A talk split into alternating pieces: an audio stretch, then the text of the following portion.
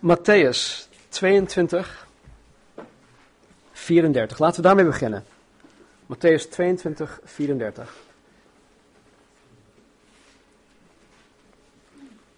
Toen de fariseeën gehoord hadden dat hij, Jezus, de Sadduceeën de mond gesnoerd had, kwamen ze bijeen. En een van hen, een wetgeleerde, vroeg om Jezus te, vroeg om hem te verzoeken: Meester, wat is het grote gebod in de wet?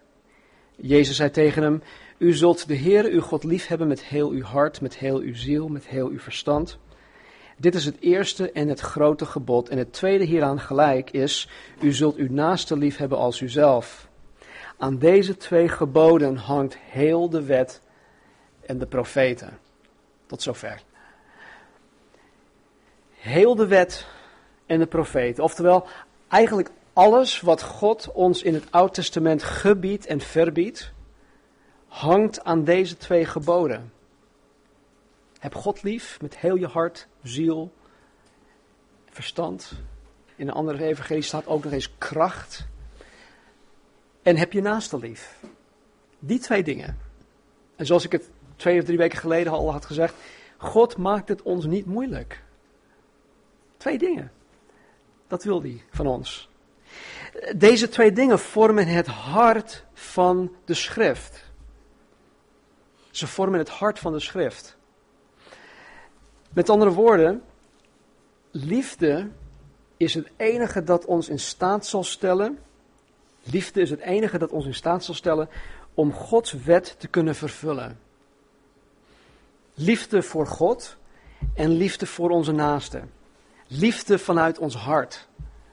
Dat is het enige wat ons in staat zal stellen om Gods wet te kunnen vervullen. En in de rest van de bergreden zullen we zien dat het Jezus gaat om het innerlijke van de mens. Om het hart van de mens. Het gaat hem niet om het uiterlijke. De, de, de schriftgeleerden, de fariseeën, de, de sadduceeën. Voor, hen, voor hun ging het alleen maar om, om het uiterlijke. Het vertonen van hun godsdienst en hoe, hoe heilig en hoe, hoe um, ja, rechtvaardig ze allemaal waren. Ik denk dat als wij hun vandaag de dag mee zouden maken, en geloof me, er zijn vandaag de dag ook fariseeën en schriftgeleerden en, en dergelijke in de gemeente. En weet je, ik heb zoiets van, oh, het, het is gewoon verschrikkelijk om, om, om met dat soort mensen in, in contact te zijn. En Jezus had eigenlijk ook hetzelfde. Als, ja, misschien deed Jezus niet dit, maar ik denk dat hij wel dezelfde gevoelens had. En dat zien we ook door de evangeliën heen. Hoe, hoe, hoe keihard hij tegen dit soort mensen inging. Het ging Jezus dus niet om het uiterlijke, maar om het innerlijke van de mens. Weet, wat is het universele symbool van de liefde? Hart, ja. Valentijn hebben we net gevierd een rood hart, toch? Ja. Het symbool van de liefde is het hart. Als je iemand lief hebt, dan heb je die persoon ook lief met je hart. Oftewel met heel je wezen. Ik hou van Marnie. Ik, ik, ik hou niet van Marnie met mijn linkerarm. Hè, of met mijn verstand. Nee, ik, ik hou van haar met heel mijn hart, met heel mijn wezen. Alles van mij, alles binnen mij houdt van haar. En zo is dat ook met God. Je hebt God lief met heel je wezen. Weet je, God heeft ons lief. God heeft ons lief met heel zijn hart. Met heel zijn verstand, met heel zijn kracht, met heel zijn ziel. God heeft ons met heel zijn wezen lief. Hij kan niet anders. waarom kan hij niet anders? Omdat God zelf liefde is. In 1 Johannes 4, vers 7 en 8 staat dit. Geliefde, laten wij elkaar lief hebben, want de liefde is uit God. Dat is trouwens een mooi liedje. En ieder die lief heeft, is uit God geboren en kent God. Wie niet lief heeft, kent God niet, want God is liefde. Heel eenvoudig. Nou laten we dit voor ogen houden. En wanneer we vanmorgen uh, onze tekst in gaan duiken. Laten we naar Matthäus toe gaan in Matthäus hoofdstuk 5, vers 21. Vers 21. U hebt gehoord dat tegen de ouden gezegd is, u zult niet doden. En wie doodt, zal door de rechtbank schuldig bevonden worden. Maar ik zeg u, Al wie ten onrechte boos is op zijn broeder zal schuldig bevonden worden door de rechtbank. En al wie tegen zijn broeder zegt raka zal schuldig bevonden worden door de raad. Maar al wie zegt dwaas, die zal schuldig bevonden worden door of tot het helse vuur. Als u dan uw gave op het altaar offert en u zich daar herinnert dat uw broeder iets tegen u heeft, laat uw gave daar bij het altaar achter en ga heen. Verzoen u eerst met uw broeder en kom dan terug en offer uw gave. Stel u zo snel mogelijk welwillend op tegenover uw tegenpartij terwijl u nog met hem onderweg bent. Opdat de tegenpartij u niet, u niet misschien aan de rechter overlevert en de rechter u aan de gerechtsdienaar overlevert en u in de gevangenis geworpen wordt. Voorwaar, ik zeg u, u zult daar beslist niet uitkomen voordat u de laatste kwadrant betaald hebt. Ik denk dat we daar stoppen. Vanaf hier en tot het eind van hoofdstuk 5 geeft Jezus ons zes voorbeelden van wat de schriftgeleerden en de fariseeën aan de gewone mensen van die tijd onderwezen. En zij, zij waren degene die de gewone mensen Gods woord leerden. Dus de gewone mensen die dus geen Hebreeuws meer spraken of, of lazen, die waren volkomen afhankelijk van de schriftgeleerden, de fariseeën en de sadduceeën. En tegen de tijd dat Jezus op aarde kwam, hadden deze Ehm, religieuze leiders het woord van God volkomen verbasterd. Ze hadden het volkomen ontkracht. Uh, wat zij de gewone mensen leerden was wat zij van Gods woord gemaakt hadden. Het was, het was niet zuiver meer. Wat zij verkondigden als waarheid uh, was niet, zoals de Bijbel ook, het, het ook noemt, het zuivere woord van God of de zuivere leer. De gezonde leer. Maar wat het was, wat zij aan de mensen doorgaven, was een naar het vlees geïnterpreteerde wirwar van geboden en verboden. Het was een naar het vlees geïnterpreteerde wirwar van geboden en verboden. En daarom zegt Jezus tot zesmaal toe: U hebt gehoord dat er gezegd is. als Jezus het hier over, de wet had, over het zuivere woord van God, dan had Jezus tot zesmaal toe gezegd: er staat geschreven. Ja, er staat geschreven, maar dat deed Jezus niet. Vers 21. U hebt gehoord dat tegen de oude gezegd is: U zult niet doden en wie doodt zal door de rechtbank schuldig bevonden worden. Eh, het verbod u zult niet doden wordt geciteerd uit de, de tien geboden. Nou, dit houdt in dat God verbiedt dat iemand een ander met voorbedachte raden vermoordt. Het is belangrijk om dit, dit uh, te kunnen onderscheiden. Het is geen algeheel verbod om te doden. Bijvoorbeeld in het geval van oorlog. Of in het geval van het in bezit nemen van het beloofde land. De Hebreeën moesten bepaalde volken moesten ze uitroeien. Dus als God dat toelaat en als hij zegt van je, zult totaal niet doden, dan, dan is dat in, in tegenstrijd met elkaar. Sommige mensen die, die zeggen van nee, ik, ik ga het leger niet in. En al, al hebben ze zo'n dienstplicht, hè, zeggen ze van nee, op, op religieuze gronden ga ik het leger niet in. Want de Bijbel zegt ik mag niet doden. Nou, de Bijbel zegt dat niet. Nee, de Bijbel leert ons in de tien geboden, gij zult niet moorden. Dus met voorbedachte raden iemand vermoorden. Het verbod u zult niet doden wordt hier dus geciteerd vanuit de tien geboden, maar de consequenties daarvan, dat degene door de rechtbank schuldig bevonden worden zal, hè, dat, dat staat niet in Gods wet. Wat daadwerkelijk in de wet staat, is dat degene die met voorbedachte raden iemand vermoordt, tot de doodstraf veroordeeld werd. Als ik iemand vermoord in die tijd, vermoorde, werd ik tot de doodstraf veroordeeld. Ik werd niet voor de rechtbank geslepen zoals ze dat, zoals ze dat hier uh, van gemaakt hebben. Dus hij zegt, u hebt gehoord dat tegen de oude gezegd is, u zult niet doden en wie dood zal door de rechtbank schuldig bevonden, uh, bevonden worden. De schriftgeleerden en de fariseeën leerden dat degene die schuldig bevonden is, van het doden van een ander mens, alleen schuldig bevonden is um, van de daad. Het doden zelf. Maar Jezus gaat veel verder dan alleen zich houden aan de letter van de wet. En de letter van de wet zegt: Gij zult niet doden. Het gaat Jezus hier om het hart van de wet. Het gaat Jezus om het hart van de wet. Het gaat Jezus om de achterliggende motivatie van de daad zelf. En hij zegt hier met de autoriteit van God zelf: U hebt gehoord dat er gezegd is, maar ik zeg u, ik, ik zeg jullie.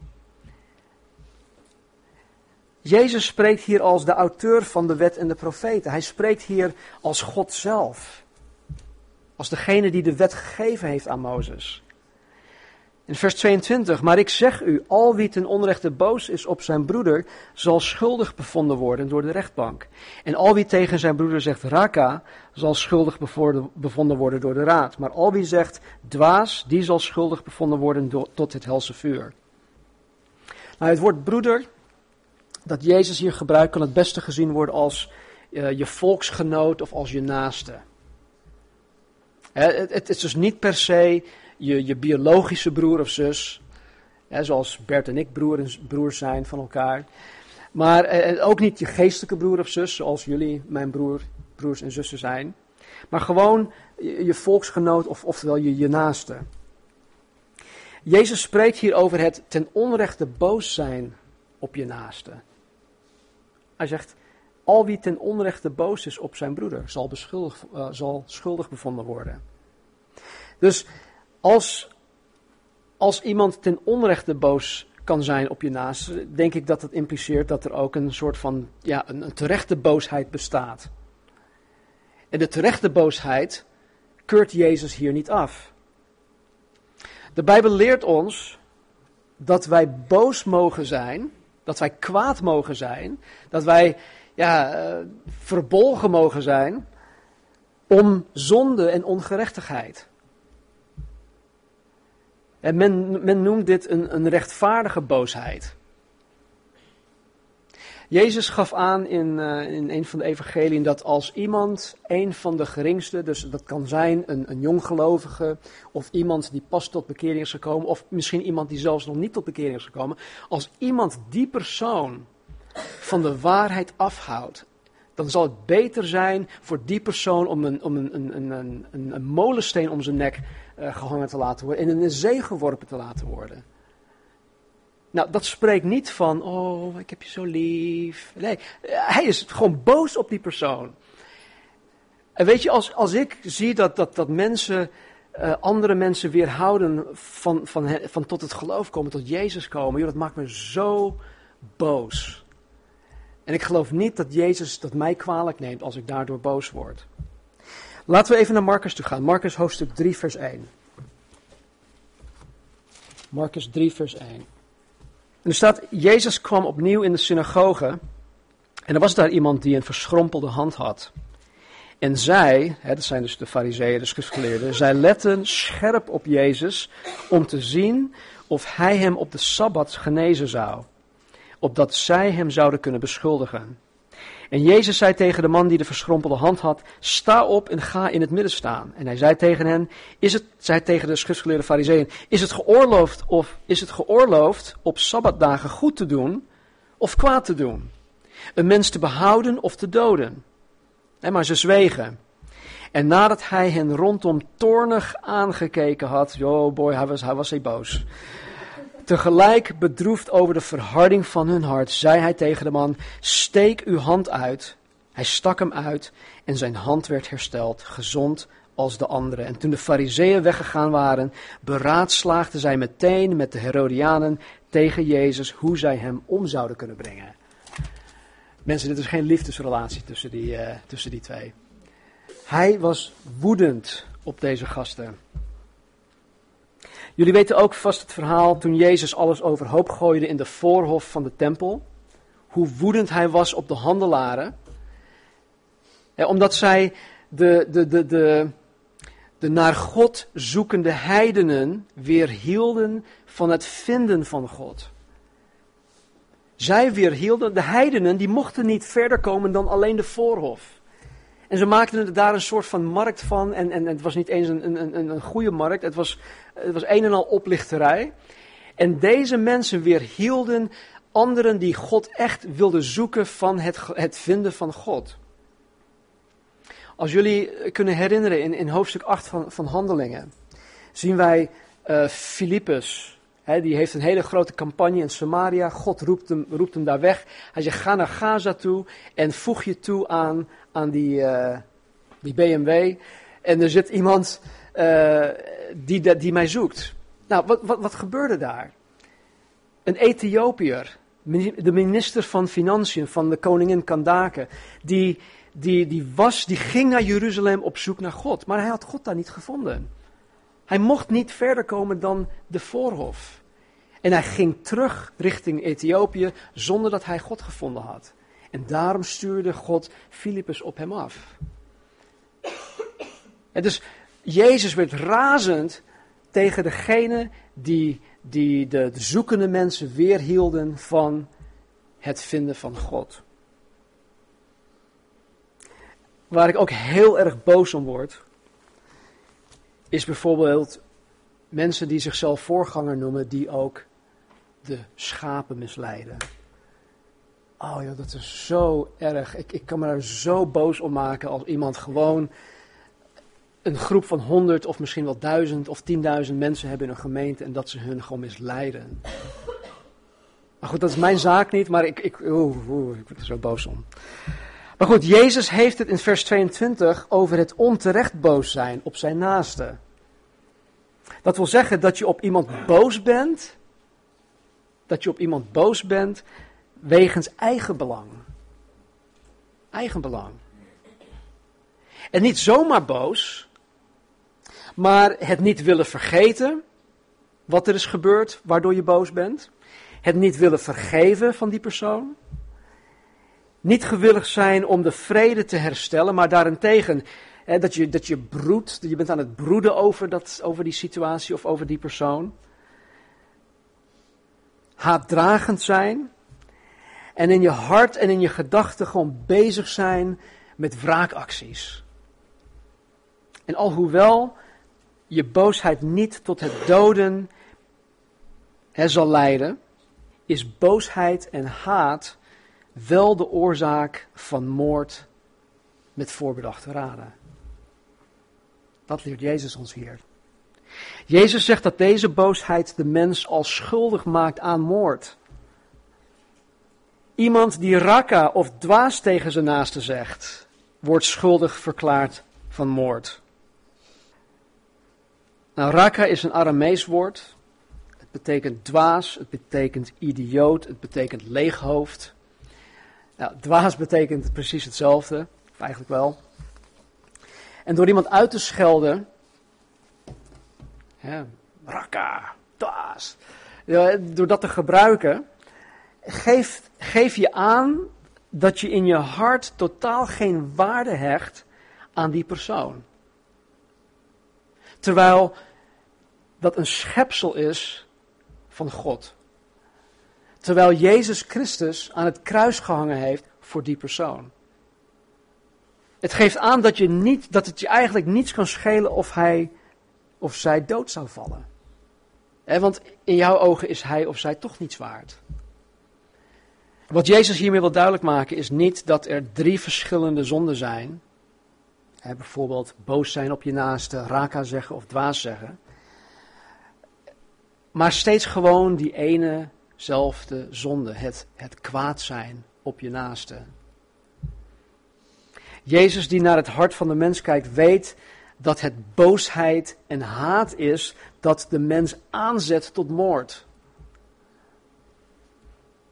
Dus alhoewel de schriftgeleerden en de fariseeën zichzelf rechtvaardig achten omdat zij nooit iemand hadden vermoord, en daar, ja, daar, daar, daar, uh, daar schepten ze ook mee op. ik heb nooit iemand vermoord. Jezus verklaart hen als schuldig van moord, omdat ze schuldig zijn aan boosheid en haat voor hun naaste. Vers 23. Als dan, of als u dan uw gave op het altaar offert en u zich daar herinnert dat uw broeder iets tegen u heeft, laat uw gave daar bij het altaar achter en ga heen. Verzoen u eerst met uw broeder en kom dan terug en offer uw gave. Nou, dit is zo onrealistisch wat Jezus hier zegt. Want als je nagaat, mensen moesten van heel eh, ja, heel Israël naar Jeruzalem te komen. Stel dat ze van Galilea moesten komen, moesten, moesten die reis maken. Dan komen ze eindelijk aan de beurt om een offer te geven. En dan denken ze, oh, poep. Uh, moment, helemaal terug naar Galilea. Nee, dat, dat, dat, is zo onwerkelijk, zo onrealistisch. Maar om zijn punt duidelijk te maken, overdrijft hij gewoon hier. Hij overdrijft. En zoals op vele andere plaatsen in de, in, in de evangelie gebruikt hij um, hyperbole. Zeg je dat goed? Ja, oké. Okay.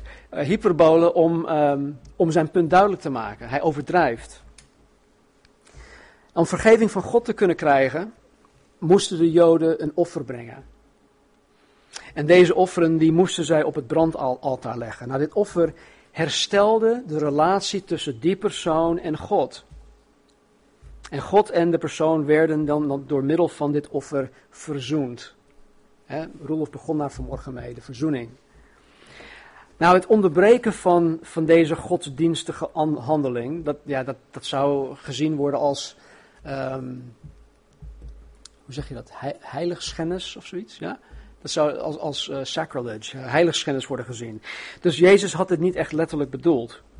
Wat Jezus hier wel mee bedoelt, is dat het onverzoend blijven met je naaste een nog grotere heiligschennis is. Boosheid, haat, wrok jegens een ander wordt door God beschouwd als moord. En als iemand deze dingen jegens een naaste koestert, dan is zijn of haar godsdienst zinloos, zegt Jezus. Want hoe kan je God vragen om vergeving, hè, om met Hem verzoend te worden, terwijl je niet verzoend wil worden met je naaste? En dat zegt Jezus hier.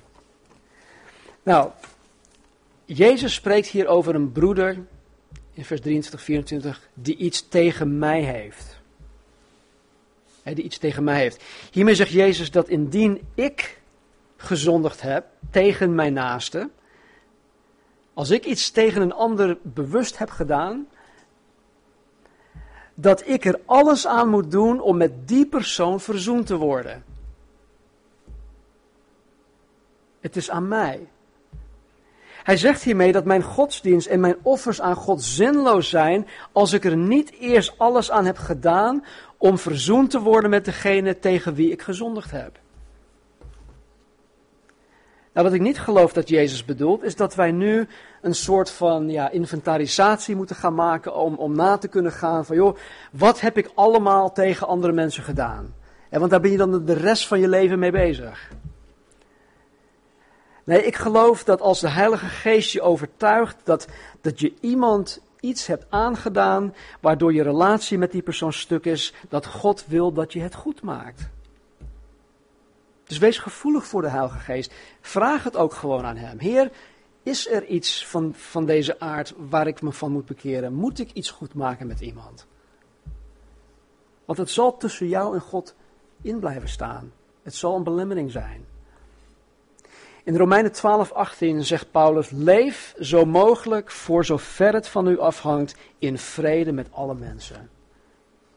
In, in, voor zover het van u afhangt. Dus in, voor zover het van mij afhangt. Vers 25 en 26. Stel u zo snel mogelijk welwillend op tegenover uw tegenpartij terwijl u nog met hem onderweg bent. Opdat de tegenpartij u niet misschien aan de rechter overlevert en de rechter u aan de gerechtsdienaar overlevert en u in de gevangenis geworpen wordt. Voorwaar ik zeg u, u zult daar beslist niet uitkomen, voordat u de laatste kwadrant betaald hebt. In mijn voorbereidingen las ik een, uh, een stuk uit um, de studiebijbels van het Centrum voor Bijbelonderzoek. En uh, zij hebben dit hierover te zeggen. Nou, ik citeer. De discipelen werden of worden opgeroepen ook vrede te maken met tegenstanders en vijanden. De Joodse wetgeving kent geen gevangenisstraf voor schuldenaars. Volgens de Romeinse wet echter had degene die ruzie met iemand had het recht om die persoon voor de rechter te dagen, als ze het probleem niet samen konden oplossen. Als de ander weigerde, kon men een getuige nemen en op die manier de aangeklaagde dwingen voor de rechter te komen.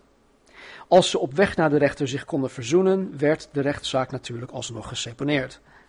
De versen 25 tot 26 zijn nog beeldender dan vers 23 en 24. We kunnen hier spreken van een gelijkenis. De tegenpartij is gelijk te stellen aan de broeder uit vers 23. Deze heeft een gerechtvaardigde aanklacht tegen de hier aangesprokene. Onderweg is de levensweg. De rechter staat symbool voor God. Jezus roept de discipelen op haast te maken met het vereffenen van de schuld en zich met hun aanklagers en tegenstanders te verzoenen.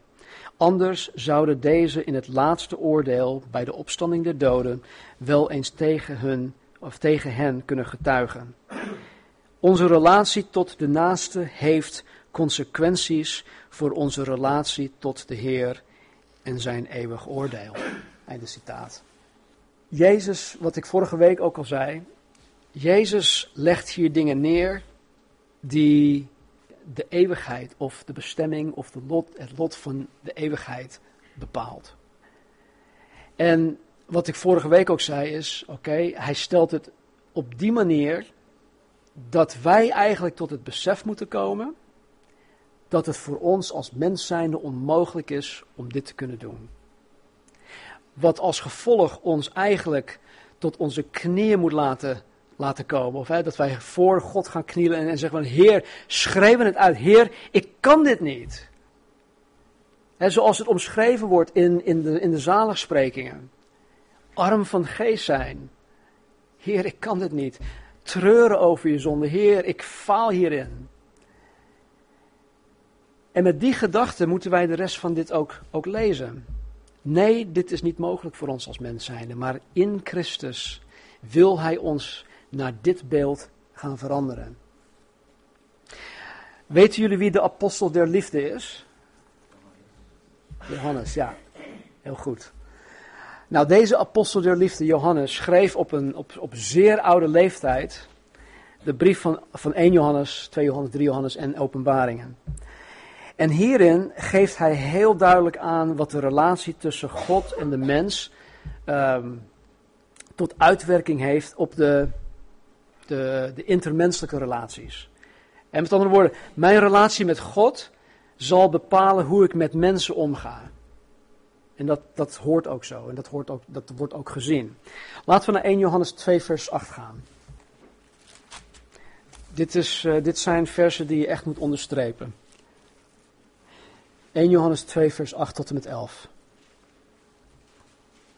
Johannes zegt, ik schrijf, toch schrijf ik u een nieuw gebod, dat waar is in hem, in Christus en in u. Want de duisternis gaat voorbij, oh halleluja, de duisternis gaat voorbij en het ware licht schijnt reeds. Wie zegt dat hij in het licht is en zijn broeder haat, die is tot nog toe in de duisternis. Dus als ik zeg van man, ik, ik, ben, ik ben in het licht, ik wandel in het licht, ik behoor tot het koninkrijk van het licht. Maar als ik mijn naaste haat, dan zegt, je, zegt, zegt de Bijbel, dan ben ik tot nog toe in de duisternis. Wie zijn broeder lief heeft, blijft in het licht en er is in hem niets dat anderen doet struikelen. Maar wie zijn broeder haat, is in de duisternis en wandelt in de duisternis en weet niet waar hij heen gaat, omdat de duisternis zijn ogen verblind heeft. Dus Johannes heeft het hier over het haten van je broer of je zus, je naaste. En als dat het geval is, dan ben je, dit is heel zwart-wit, dan ben je simpelweg niet gered. Daar komt het op neer. Even verder in hoofdstuk 4, vers 20. Hoofdstuk 4, vers 20 en 21. Als iemand zou zeggen, ik heb God lief. Hè? Ik hou van God. Ik heb God lief met heel mijn hart, ziels, kracht en verstand. En hij zou zijn broeder haten, dan is hij een leugenaar. Want wie zijn broeder die hij ziet niet lief heeft, hoe kan hij God lief hebben die hij niet gezien heeft? En dit gebod hebben wij van hem, van God, dat wie God lief heeft, ook zijn broeder moet lief hebben. Nou, als laatste, 1 Johannes 3, vers 14 en 15. Wij weten dat wij zijn overgegaan uit de dood in het leven. met andere woorden, we weten dat we wedergeboren zijn. Omdat wij de broeders lief hebben. Wie zijn broeder niet lief heeft, blijft in de dood. Ieder die zijn broeder haat, is een moordenaar.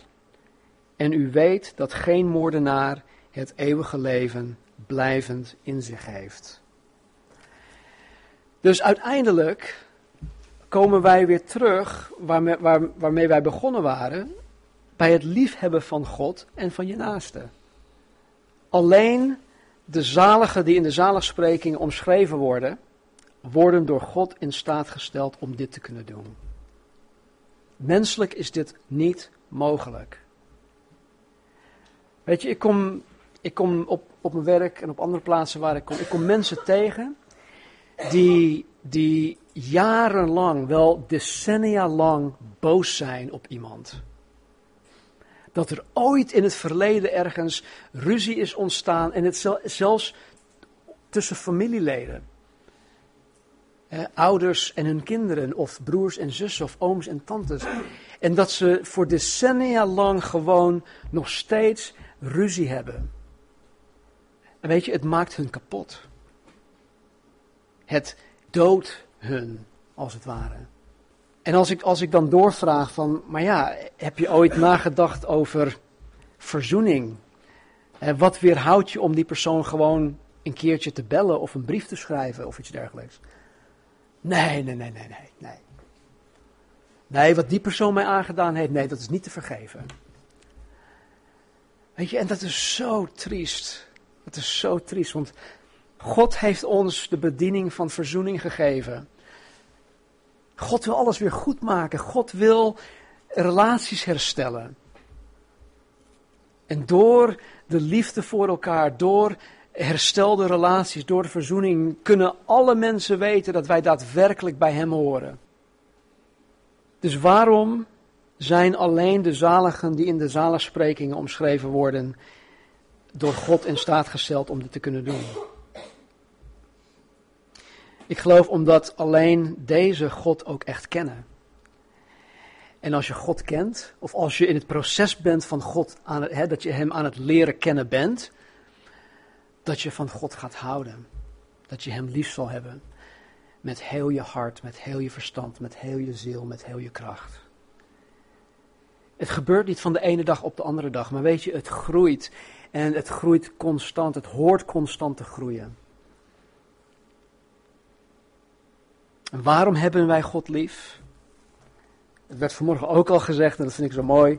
1 Johannes 4,19 zegt: Wij hebben God lief omdat Hij ons eerst lief had. Mensen, als, je, als jij vanmorgen niet doorhebt dat God van jou houdt, onvoorwaardelijk, met heel zijn hart, ziel, kracht en verstand, dan mis je iets heel kostbaars. Dan mis je het allerbelangrijkste wat er in dit leven is.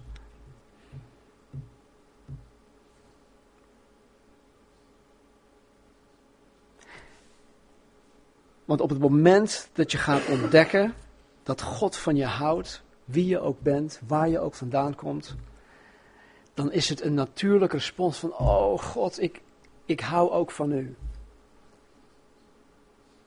En misschien lijkt het een heel vreemd, vreemde gedachte dat je überhaupt van een onzichtbare God kan houden. Maar weet je, als je dagelijks met Hem optrekt, als je dingen meemaakt met Hem, zoals Karen en Jan van de week hebben meegemaakt, dan, dan, dan kan het niet anders dat je van Hem zal gaan houden. Hij is zo geweldig. Hij is zo goed. Hij is zo liefelijk. weet je, als je Hem leert kennen, dan kan je niet anders doen van Hem te gaan houden. Leeft er boosheid of haat of wrok in je hart jegens een ander? Als dat zo is, dan zegt God dat je een moordenaar bent. Dat klinkt hard. Maar God kijkt naar het hart. Als dat zo is, dan vraagt God van jou om dit los te laten, om het goed te maken. Misschien overtuigt God jou ervan dat er iemand is die, eh, tegen wie je gezondigd hebt. En misschien overtuigt God jou vanmorgen van, van, van die persoon. hey, je moet het met die persoon goed maken. Hij heeft of zij heeft iets tegen jou. Dan vraagt God van jou om dit zo snel mogelijk goed te maken. Kan je dat? Natuurlijk kan je dat. Wil je dat? Dat is de vraag. En zelfs het willen zal God in je werken. En misschien gebeurt het niet vandaag. Misschien heb je er nog even wat tijd voor nodig. En misschien moet er nog iets gebeuren. Wie weet. Maar weet wel dat God dit van je verlangt, dat God dit van je vraagt. Oké, tot slot. Stel je voor dat God jou een leeg hoofd zou noemen. Of een dwaas, of een idioot.